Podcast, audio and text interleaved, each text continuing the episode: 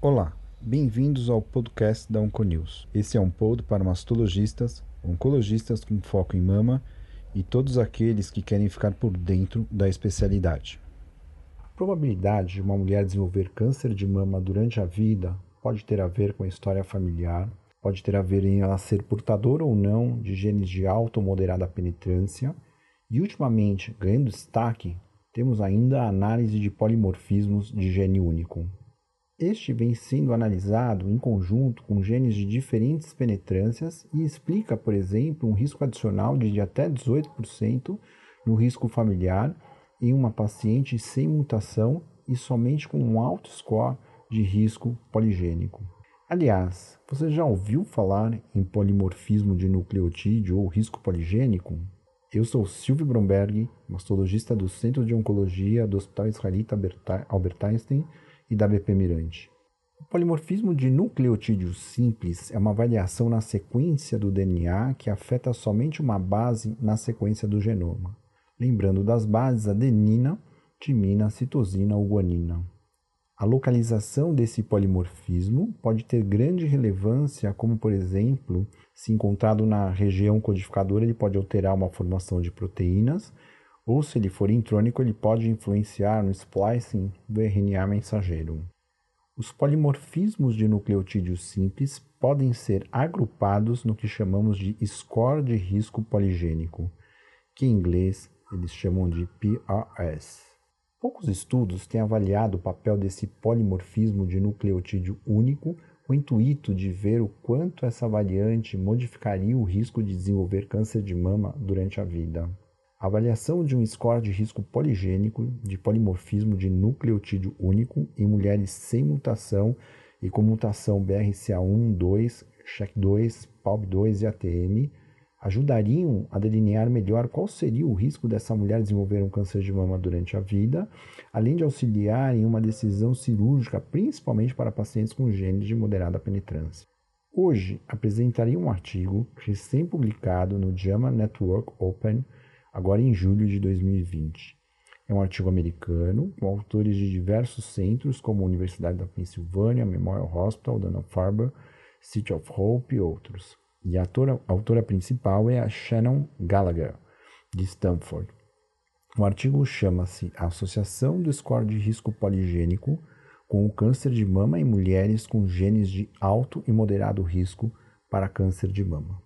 Melhorar a estratificação de risco de desenvolver câncer de mama é essencial para otimizar o benefício do screening de estratégias redutoras de risco. O score de risco poligênico adiciona mais um nível nessa estratificação embora combinar esse score com as ferramentas de análise de risco é atualmente um novo desafio. Esse estudo irá estimar o risco absoluto de desenvolver câncer de mama até os 80 anos, examinando o potencial de utilidade desse score poligênico em mulheres com mutação BRCA1, 2, PALB2, SHEC2 e ATM. As pacientes foram testadas para genes patogênicos e para o score de 86 polimorfismos de nucleotídeos simples agrupados. O estudo compreendeu 152 mil mulheres de ascendência europeia e ashkenazi, com idade média de 48 anos, incluindo 32.800 com diagnóstico de câncer de mama e 119.000 sem diagnóstico de câncer. 10.800 mulheres no total tinham genes patológicos detectados. Para analisar a associação do score dos 86 variantes de nucleotídeo simples com os riscos das pacientes com genes patológicos, foi construído um modelo multivariável de regressão logística.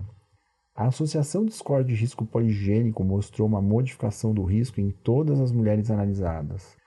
Todos os odds ratio aqui apresentados estão com intervalo de confiança de 95%.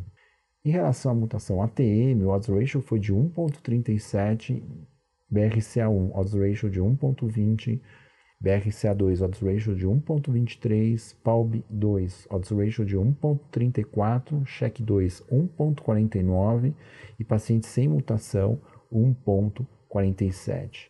Veja que o odds ratio de pacientes de moderada com genes de moderada penetrância são mais altos do que esses de alta penetrância, como BRCA1, BRCA2, e o check 2 tão alto quanto pacientes sem mutação. Ainda ficou visto que o score de risco poligênico nesse estudo não mostrou interação com a idade e a história familiar das pacientes. O estudo também estimou o risco de desenvolver o câncer de mama modificado pelo PRS, que é o score de risco poligênico. Em relação ao gene ATM, o risco foi para 28%, em relação ao gene BRCA1, o risco foi para 73,5%, BRCA2, o risco foi para 73,8%, CHECK2, o risco foi para 22,1%, PALB2, o risco foi para 50,1% e non-carriers, pacientes sem mutação, o risco foi para 12,1%. O estudo mostrou então que o PRS modifica menos o risco em mulheres com genes de alta penetrância. A razão disso não é sabida. Esse estudo mostra a importância do acréscimo do PRS na estratificação de risco, porque ajudará a estimar melhor o risco, principalmente para mulheres que têm um gene de moderada penetrância como foi mostrado nesse estudo. Um refinamento desses modelos de risco auxiliarão em uma melhor personalização do risco, o que ajudará no desenho de uma melhor estratégia de cuidados com a paciente. Pessoal, esse foi o podcast dessa semana e até a próxima com algum estudo recém-publicado. Obrigado.